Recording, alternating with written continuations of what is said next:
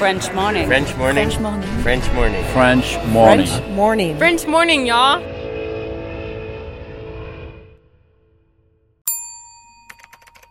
Expatrié. Nom. Adjectif. Vient du grec exo et patrida. Se dit d'un individu qui réside dans un autre pays que le sien. Les premiers mois de vie de ma fille, de rentrer avec un nouveau-né et puis d'enchaîner les rendez-vous, et cetera. Il n'y avait personne pour la garder, donc je l'emmenais en rendez-vous. En fait, au bout d'un moment, je me suis dit, euh, c'est une vie de fou en fait que tu es en train de faire. Oui, c'est facile de rentrer à Paris, mais il y a un coût quand même en termes de, de fatigue, coût humain pour elle, pour moi. J'ai du coup commencé à faire de plus en plus à distance, donc que ce soit par téléphone, par visio, mais il y avait beaucoup de choses, de choses qui se passaient à Paris et il y avait un peu, j'étais un peu victime de FOMO, donc j'étais invitée à telle soirée, et cetera. Au début, je communiquais pas trop sur le fait que j'étais à Barcelone, donc les gens, comme ils m'avaient vue à Paris, je voulais pas trop qu'ils le sachent parce que j'avais l'impression que du coup, je serais moins conviée aux événements ou qu'on penserait moins à moi et que du coup, je serais loin, loin des yeux, loin des cœurs, dans, du cœur, dans... dans l'imaginaire des gens et qu'ils si, ne penseraient pas forcément à me solliciter pour un partenariat parce que, voilà, je voyais ça un peu comme un handicap. Cet épisode a reçu le soutien d'Agora Expat. Vivre aux États-Unis nécessite une assurance santé adaptée. Mais trouver la solution parmi toutes les offres peut s'avérer être un vrai casse-tête. Budget, besoins, franchise, difficile de tout combiner. Ne perdez plus votre temps, Agora Expat sélectionne et compare pour vous les meilleures solutions d'assurance santé. Offres personnalisées, accompagnement sur mesure, devis et conseils gratuits, Agora Expat est le courtier référent de la communauté francophone expatriée aux États-Unis. Retrouvez plus d'informations sur agora expat point com. Et maintenant, place à l'épisode.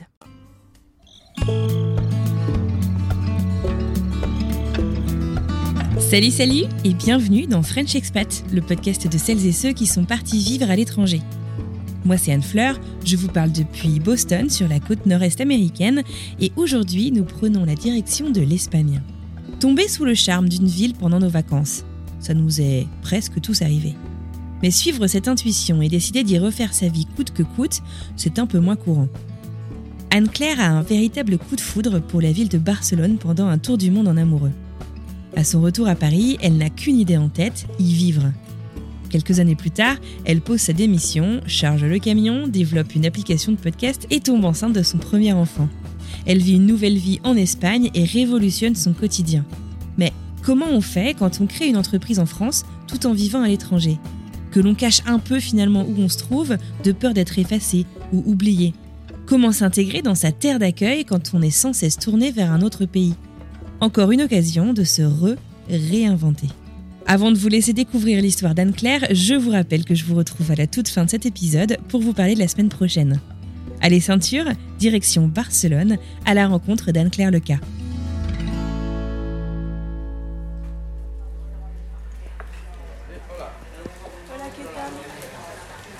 Bien? Todo bien. Frío.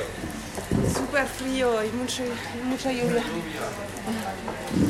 Pues un zumo, por favor, y un café largo para llevar cuando no tengo prisa, creo.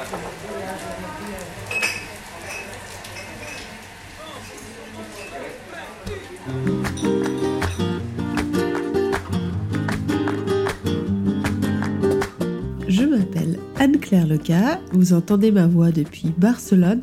Je suis ici installée avec mon mari, ma petite fille et une deuxième petite fille à venir pendant quelques mois.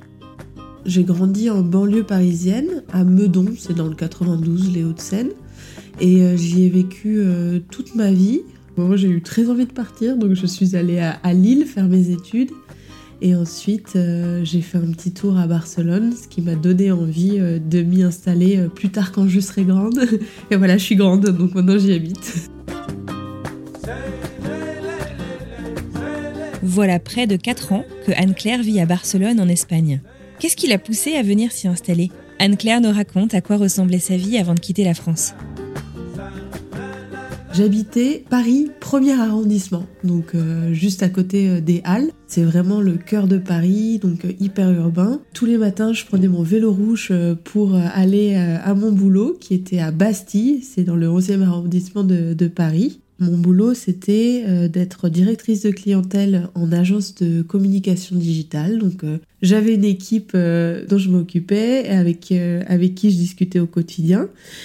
Et euh, des clients, je faisais euh, des, des allers-retours à La Défense euh, pour, euh, pour des réunions clients. Paris d'Est en Est tous les jours. Et puis quand je sortais du boulot, on prenait des verres de vin blanc euh, dans un petit rad avec, euh, avec mes collègues. Et puis, euh, puis je reprenais mon vélo un peu moins droit et puis euh, je rentrais à la maison.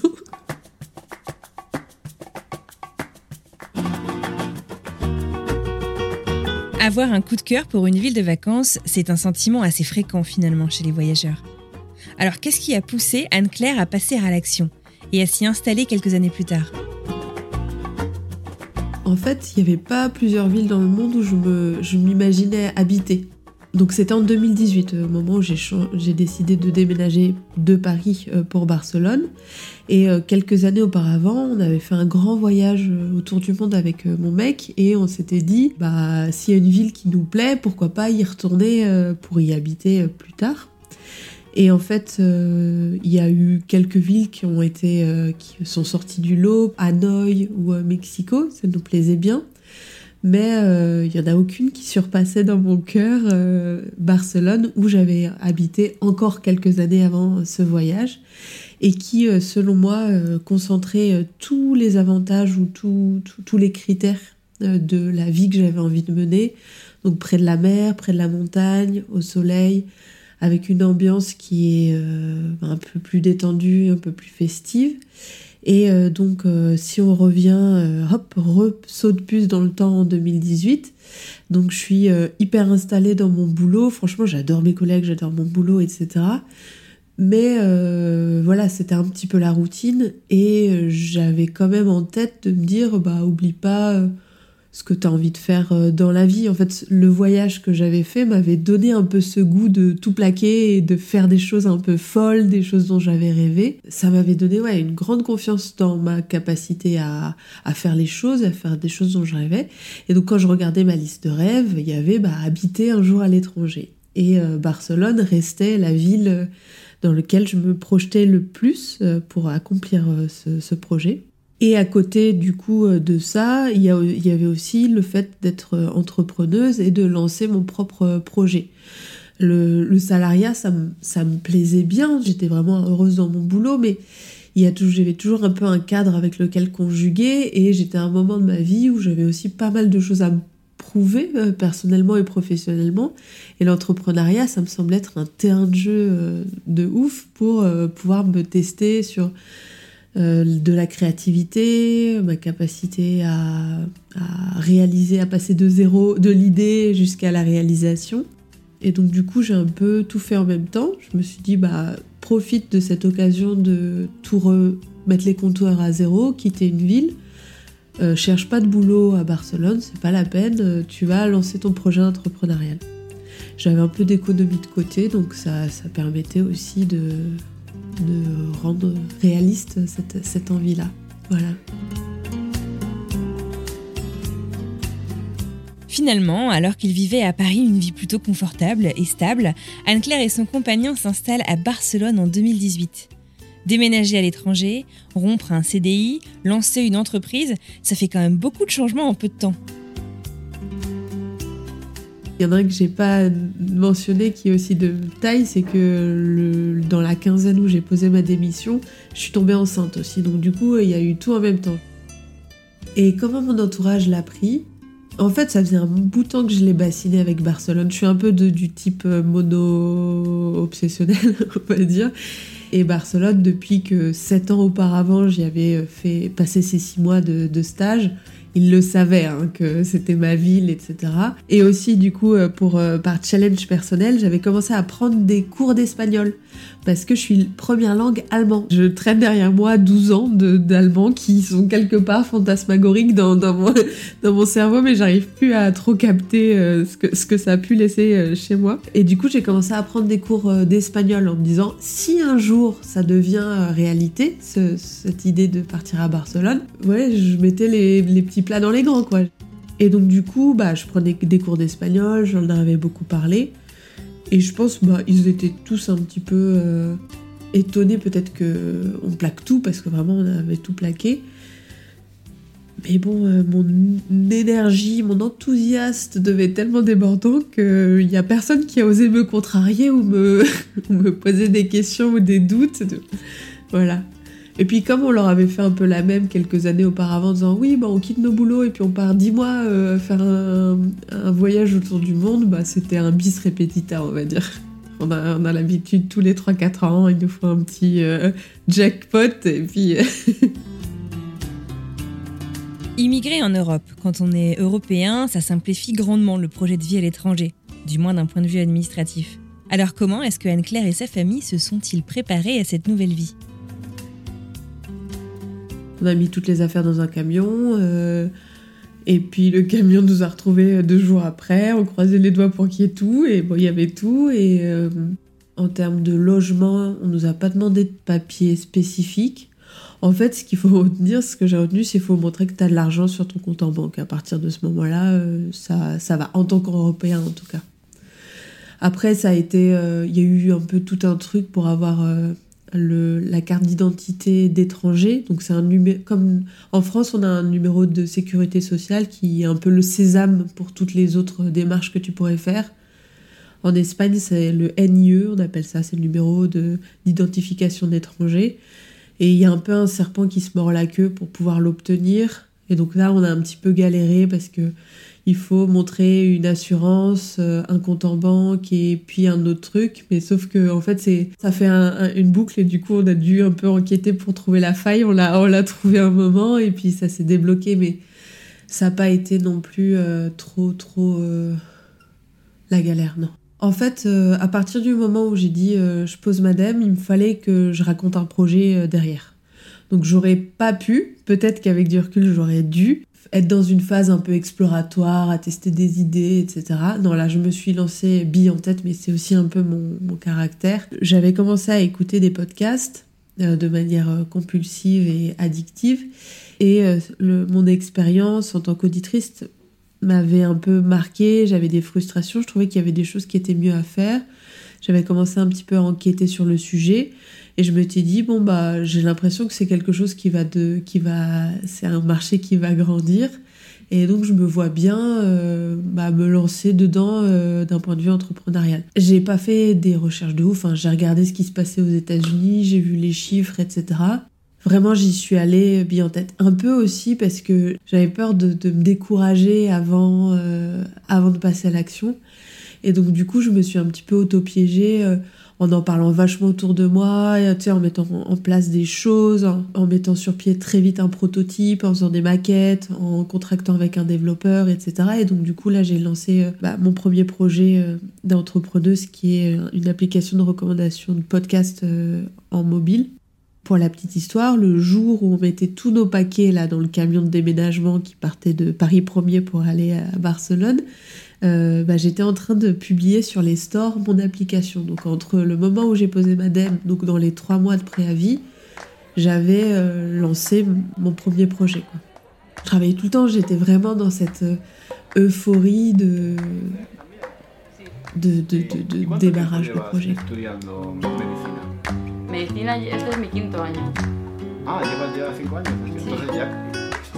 Voilà donc Anne-Claire qui arrive à Barcelone avec famille et nouveaux projets professionnels.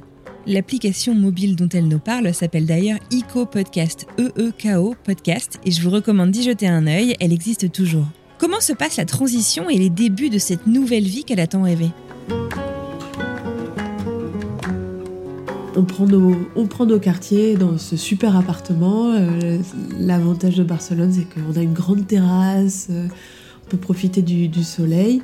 Et en fait, euh, mon arrivée, elle, elle se passe euh, très simplement. On, on pose nos ordi dans le salon, dans la table qu'on venait d'installer, puis on commence à travailler. Après, comme on avait fait un peu les choses très vite, euh, on avait énormément de mariages euh, ce, cet été-là. Et donc du coup, on a passé beaucoup de temps euh, pendant l'été à faire des allers-retours en France. Donc j'étais un peu à Barcelone, mais j'étais quand même aussi pas mal dans ma vie d'avant, on va dire. On est même allé au Kazakhstan, euh, pour te dire, euh, cet été-là. Et donc du coup, on a fait pas mal d'allers-retours sur les premiers mois. Et puis j'étais enceinte aussi. Euh, après, c'est les allers-retours de, sur tout l'été. Et bien, l'automne est arrivé, je continue à travailler sur mon projet. Et euh, toute mon énergie, en fait, s'est concentrée sur deux choses. Euh, le fait de continuer à développer mon, mon application et le fait de comprendre où j'allais accoucher et comment. Parce que euh, c'était aussi un des éléments, c'était comprendre comment le système de santé marchait. Euh, j'avais pas forcément tous les papiers pour, euh, pour pouvoir avoir la sécurité. J'avais pas tous les papiers pour avoir la sécurité sociale ici, donc passer par un système privé, mais qui était un peu plus compliqué, trouver les bons praticiens. J'ai changé d'hôpital à quatre jours d'accoucher, donc ça a été tout un, un peu un gros stress, et en même temps, ce, un peu ce stress de... de de jeune, toute jeune entrepreneuse qui lance sa boîte, et du coup j'étais un peu euh, bah, le, une jambe de chaque côté, et je faisais le grand écart entre un peu ces, ces deux choses qui commençaient, qui étaient vraiment de l'inconnu pour moi. La première grossesse, ça a été assez fatigante, ouais.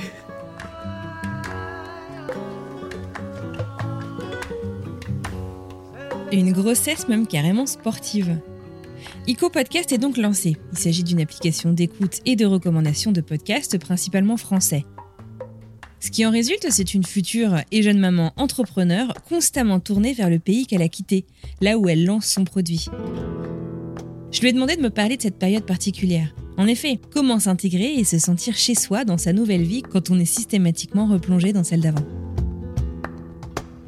Depuis que je suis arrivée ici, je suis un peu dans un balancement entre... Euh, le désir de m'implanter dans cette ville, Barcelone, que, que j'aime beaucoup, mais euh, des choix que j'ai faits qui se trouvent que je suis un petit peu hors sol. Bah, l'un des choix que j'ai fait, c'est de, de développer une application qui était à destination d'un public français, donc les podcasteurs que je contactais pour, pour l'application, mais aussi les auditeurs. Tout le contenu est français, tous mes réseaux sociaux sont français, tout le contenu que je crée est français. Et donc du coup, pendant toute ma grossesse, et après même les six premiers mois de vie de ma fille, j'ai fait beaucoup d'allers-retours en France pour des rendez-vous. Donc à un moment, j'avais des rendez-vous avec des banques d'investissement, ou avec des partenaires, ou avec... Même parfois, je, je rentrais en France et puis je rencontrais plein de podcasteurs. D'un coup, je faisais un peu des marathons de, de rendez-vous avec ma, ma nouveau-née. Et en fait, euh, c'était trop. Après les premiers mois de vie de ma fille, de rentrer avec euh, un nouveau-né et puis euh, d'enchaîner les rendez-vous, et cetera. Il n'y avait personne pour la garder, donc je l'emmenais en rendez-vous.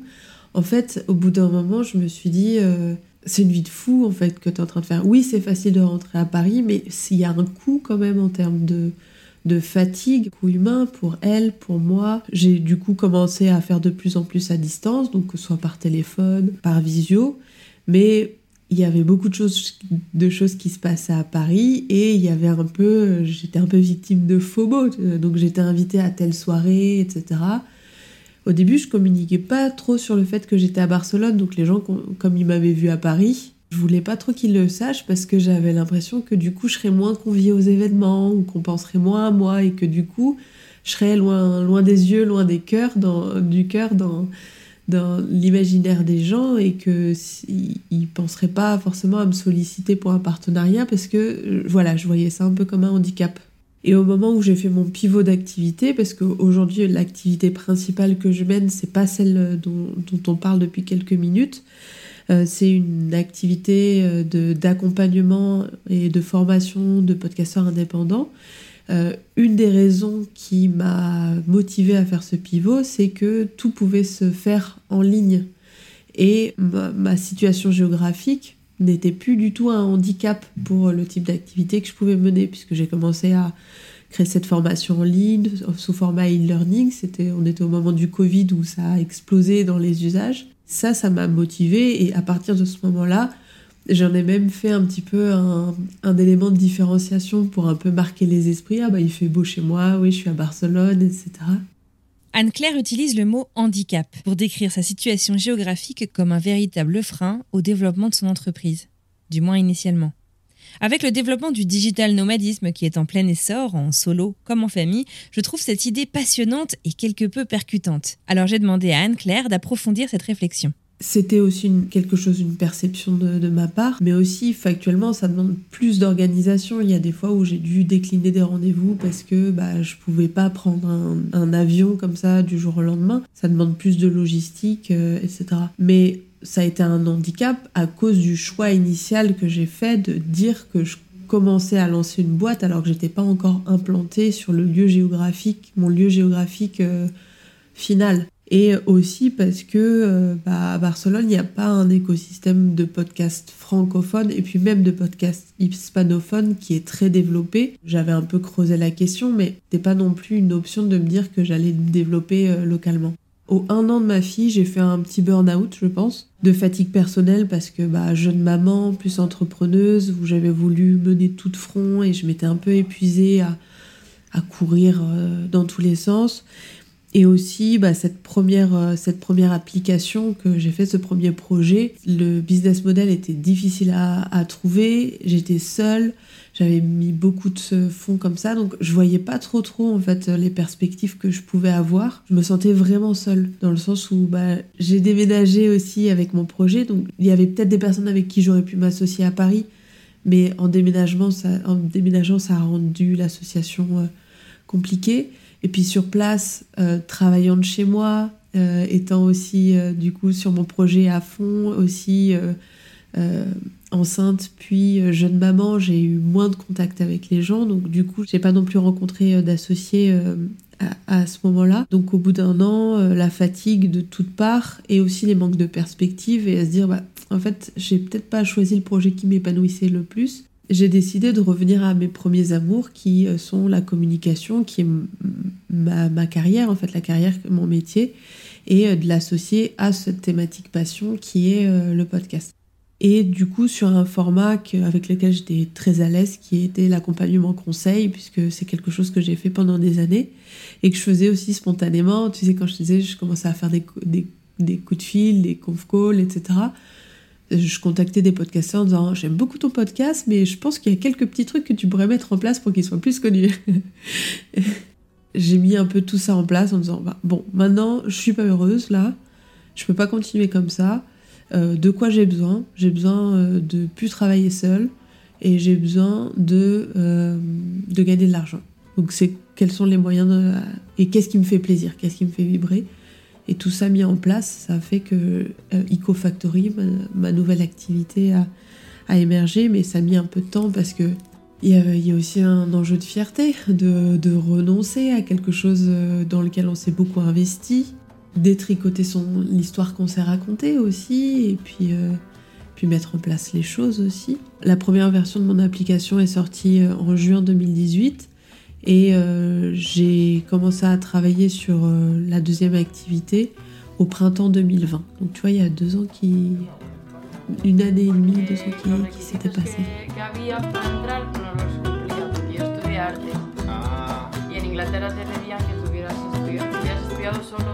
Et si comme moi, vous vous demandez, mais est-ce que tous ces changements, finalement très profonds, autant personnels que professionnels, ont été bénéfiques ? Est-ce que c'était les changements dont Anne-Claire avait besoin, ceux qu'elle recherchait ? Eh bien, écoutez la réponse, elle nous explique.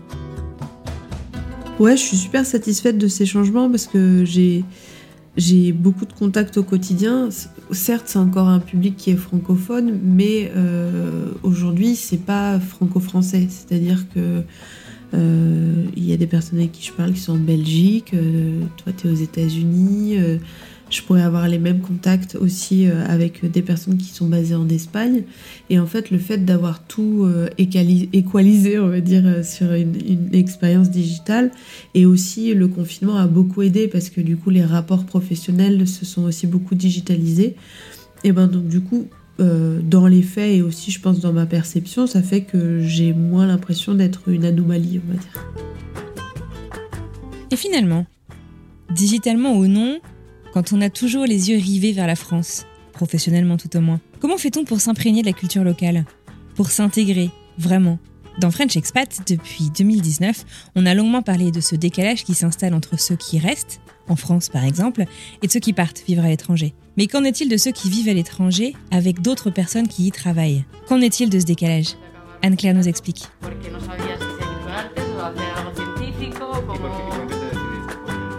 Bah, ça a été aussi assez difficile pour moi. Il y a eu en fait un cumul de, de choses qui est bah, le, mon activité professionnelle, le fait d'arriver enceinte, et en fait enceinte, bah tu, en tout cas moi dans mon cas, j'étais dans l'installation, euh, le fait que bah les, les les lieux de sociabilité qui sont les bars euh, ou les activités sportives, et cetera. Bah tu les fais pas trop ou avec des personnes qui sont enceintes, mais c'est pas exactement la même chose. Après, du coup, être jeune maman, donc du coup aussi, là, d'un, d'un point de vue, t'as une autre sociabilisation. Après, il y a eu le Covid, et après le Covid, je me suis dit, bon, bah, euh, voilà, j'ai, j'ai quand même beaucoup cumulé. Et aussi sur le fait que bah, je travaille depuis chez moi, et en fait, euh, avec mon mec. Et avec mon mec, on s'entend très bien euh, comme des potes aussi, donc on peut passer tout notre temps ensemble. Et au bout d'un moment, bah, c'était super, cette bulle dans laquelle on s'était créé. Mais au bout d'un moment, j'ai, j'ai ressenti que ma vie sociale était un peu pauvre et j'avais envie de plus. Donc du coup, euh, toute l'année euh, là, toute l'année deux mille vingt et un, c'était objectif euh, se faire des potes, connaître plus de monde. Donc je me suis inscrite dans un coworking. Euh, ça n'a pas été forcément une entre... quelque chose de gagnant parce que le coworking que j'ai choisi, il n'y avait pas trop de lieux de sociabilité, la machine à café, et cetera. Donc euh, ça restait aussi très anonyme et très dans du passage. Les gens n'étaient pas régulièrement là de, du lundi au vendredi, ce qui fait que ça multiplie les occasions d'engager la conversation. Là, je vais reprendre des cours d'espagnol en collectif parce que ça va être des personnes qui sont dans la même perspective que moi. J'ai des ateliers créatifs, euh, je me suis réinscrite à un cours de yoga, et cetera. Donc... Euh, Ça, ça, ça a pas mal permis de rencontrer d'autres personnes. Et aussi, euh, le fait que ma fille soit rentrée à l'école, ça fait que du coup, on a intégré un nouveau cercle social. Et là, je sens que ça, ça commence à un petit peu se débloquer. En fait, tu sais, au début, je te disais, j'ai toujours vécu à Meudon.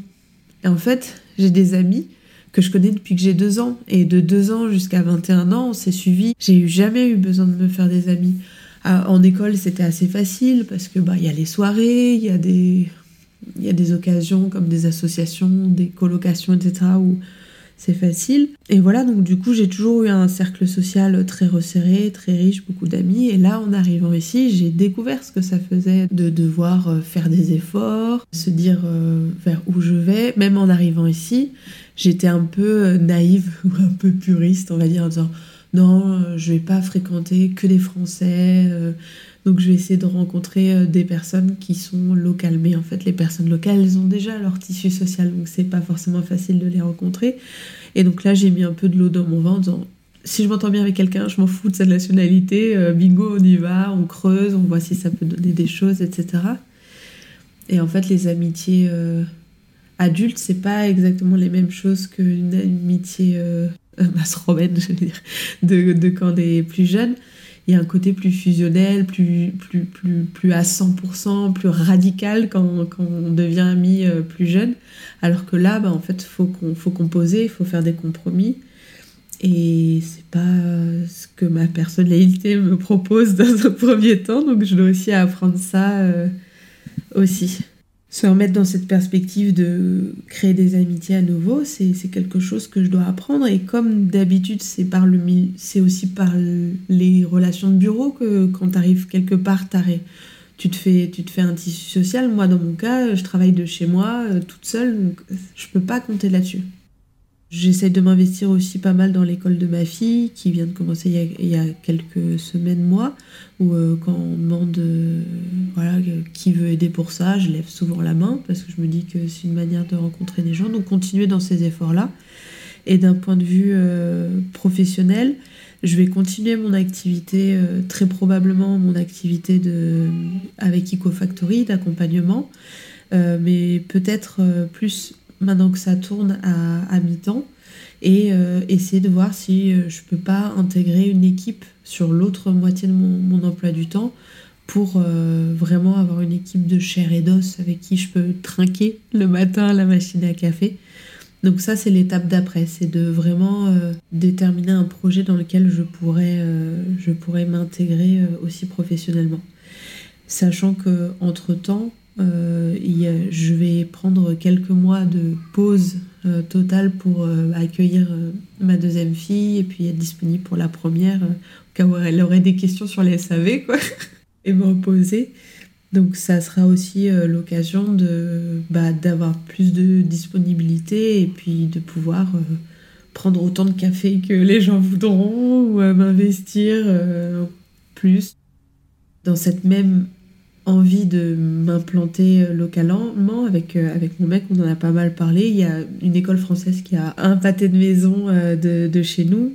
Mais on s'est dit, bah, on a envie de, on se voit à long terme ici, et du coup, on préfère, euh, en tout cas petite, la mettre dans une, une école publique parce que c'est une occasion de tisser des liens avec euh, d'autres personnes. Et on a choisi cette école aussi parce qu'elle mettait beaucoup en avant euh, dans, la péda- dans la pédagogie, le projet pédagogique, la diversité sous toutes ses formes. Il y a euh, soixante-dix nationalités dans cette école publique, donc la diversité euh, d'origine, mais aussi de modèle familial, et cetera. Et donc du coup, il y avait aussi cette ouverture qui faisait que on se projetait bien et on a eu raison.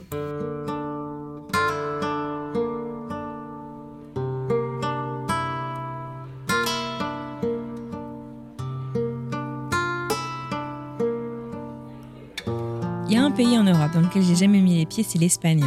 Que vous y soyez déjà allé ou non, je vous invite à fermer les yeux et à vous laisser guider par Anne-Claire dans les petites rues de Barcelone.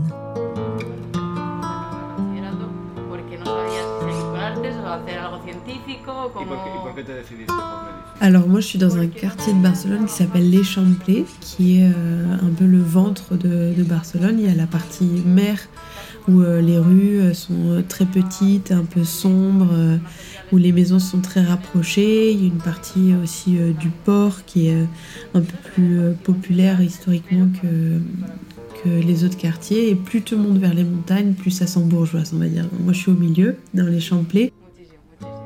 C'est comme à New York, c'est des rues qui sont croisées, c'est comme un échiquier. Et aussi, ça a été assez rigolo, la façon dont ça a été conçu architecturalement, c'est que du coup, ça fait un échiquier, mais euh, c'est, il, le, les carrés sont vides au milieu. Donc on a, là, moi, de, depuis ma, ma terrasse, je peux voir une cour intérieure qui, euh, qui, du coup, qui est commune à tous les immeubles qui font tout le tour de, du carré, on va dire. Et on appelle ça une manzana, une pomme. Les trottoirs sont très larges, donc du coup on a vraiment euh, l'espace pour se promener. Il y a pas mal d'arbres là où, où je suis et euh, beaucoup de parcs pour enfants, ce qui est vraiment bien pour euh, les promenades du week-end. On va de parc en parc. Il y a aussi pas mal de petits cafés, donc euh, on peut, c'est...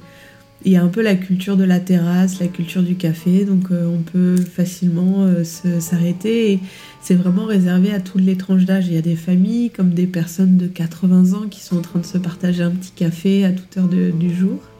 Quand tu descends la rue, la grande rue euh, qui est juste à côté de chez moi, t'arrives sur un arc de triomphe qui est tout en briques, qui est assez, euh, assez phénoménal, qui continue sur une, parc, euh, une, une rue où on, on, on croirait qu'on est à Miami avec plein de palmiers. Il y a souvent du soleil et euh, le ciel est souvent bleu avec des, des, des, voilà, de, beaucoup de soleil, beaucoup de luminosité, donc euh, c'est assez agréable. J'ai demandé à Anne-Claire si elle se souvenait de ce qui l'avait fait craquer il y a quelques années, quand elle avait visité et qu'elle avait vécu même quelques mois à Barcelone. Et j'ai voulu savoir si ce qui l'avait fait craquer lui plaisait toujours autant. Ouais, c'est euh, le fait que les gens vivent dans la rue, mais de manière euh, positive. Moi, je suis, je suis du nord, du coup, euh, de la France, et il n'y a pas trop cette culture euh, de la rue. Et euh, ouais, j'aimais beaucoup. Et aussi, le fait que ce soit une ville assez artistique... Euh, Il y a pas mal de street art, il y a pas mal de personnes qui, euh, qui font de la musique dans la rue, ou un peu ce, un côté un peu spontané, ça m'avait bien fait craquer. Ouais. Et un truc qui m'a fait craquer, c'est que ici les pigeons, c'est pas des pigeons, c'est des perruches vertes, madame.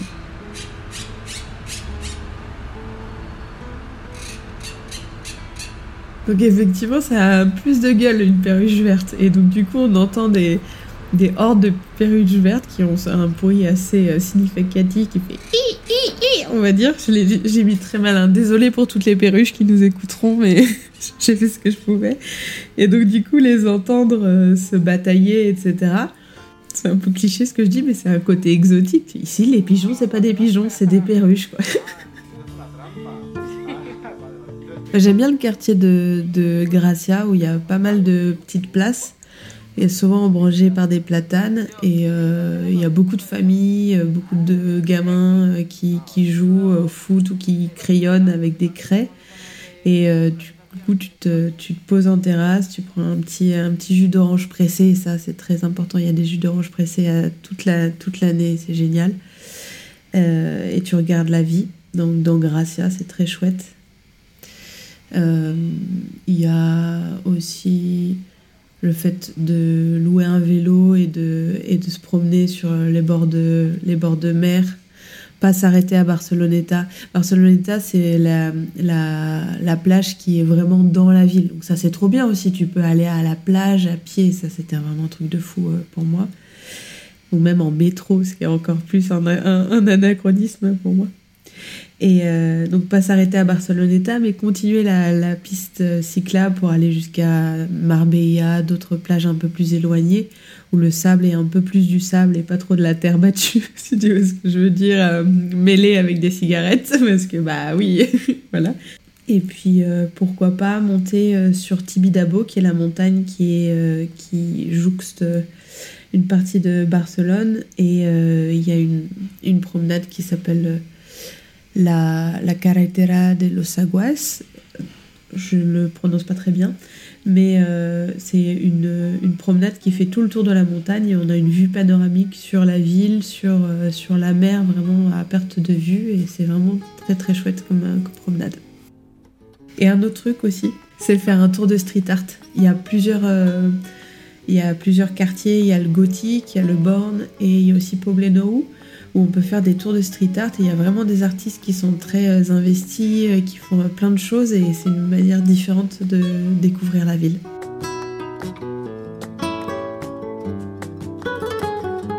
Nous avons beaucoup parlé d'expatriation, d'immigration et d'identité en général en tant que Français à l'étranger au cours des derniers mois. Alors j'ai demandé à Anne-Claire comment est-ce qu'elle s'identifiait aujourd'hui.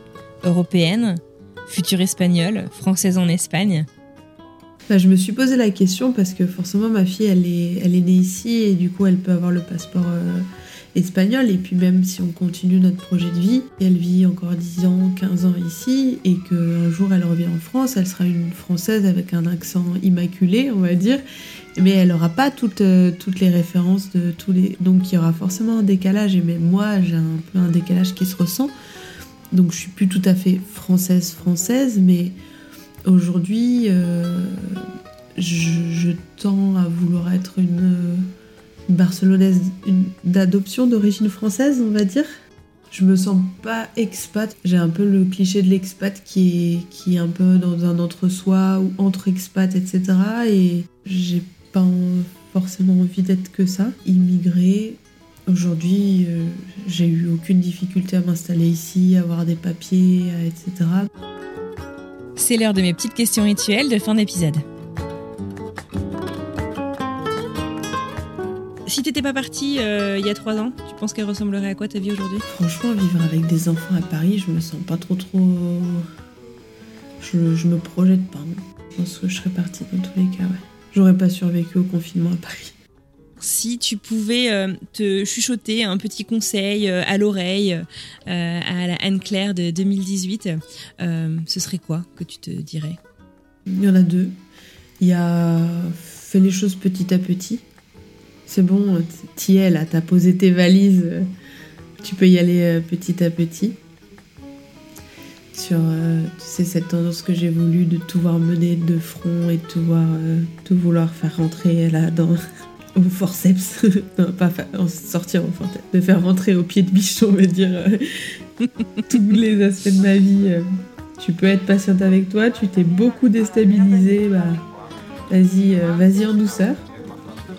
Et deuxième, c'est prendre place dans un coworking dès le départ.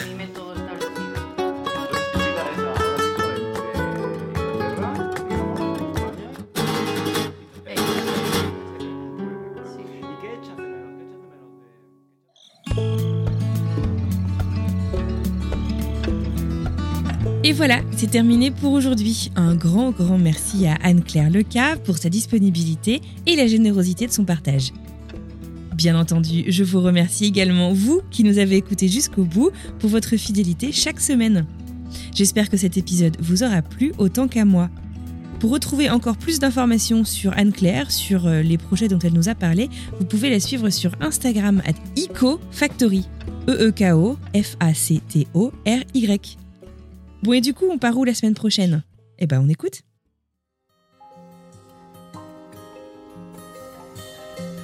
Tu vois, là, dernièrement, on a, eu, euh, on a eu la rivière atmosphérique ici avec les inondations, on a eu euh, le, le dôme de chaleur avec les cinquante degrés. Euh, euh, enfin, le réchauffement climatique, c'est une réalité. Euh, moi, je me dis que j'étais... Euh, peut-être, est-ce que c'est la bonne solution que de se dire qu'on peut sauter dans un avion et aller à l'autre bout du monde comme ça ? Est-ce que je suis pas en train...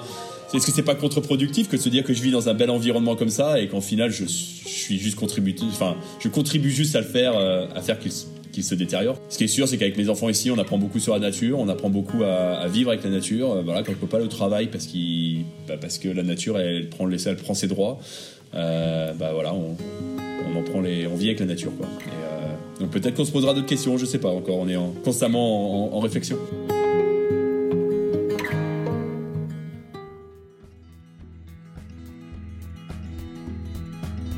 N'oubliez pas que si cet épisode vous a plu, eh ben, faites-le savoir, ça nous aide énormément et ça peut rendre service à des gens qui seraient intéressés par notre contenu. Alors abonnez-vous sur la plateforme que vous utilisez là tout de suite pour nous écouter. Retrouvez-nous sur les réseaux sociaux en cherchant French Expat, on est à peu près partout, Twitter, LinkedIn, Facebook et Instagram en tête. Et envoyez cet épisode à quelqu'un à qui vous voulez du bien. Sur ce, je vous souhaite une très belle journée, une excellente fin de semaine et je vous dis à mardi pour une nouvelle histoire.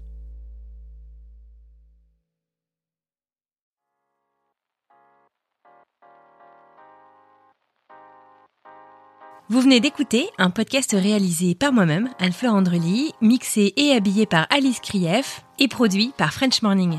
French Expat n'est pas le seul podcast de French Morning. Pour retrouver tous les podcasts du groupe, rendez-vous sur frenchmorning.com slash podcast. À bientôt!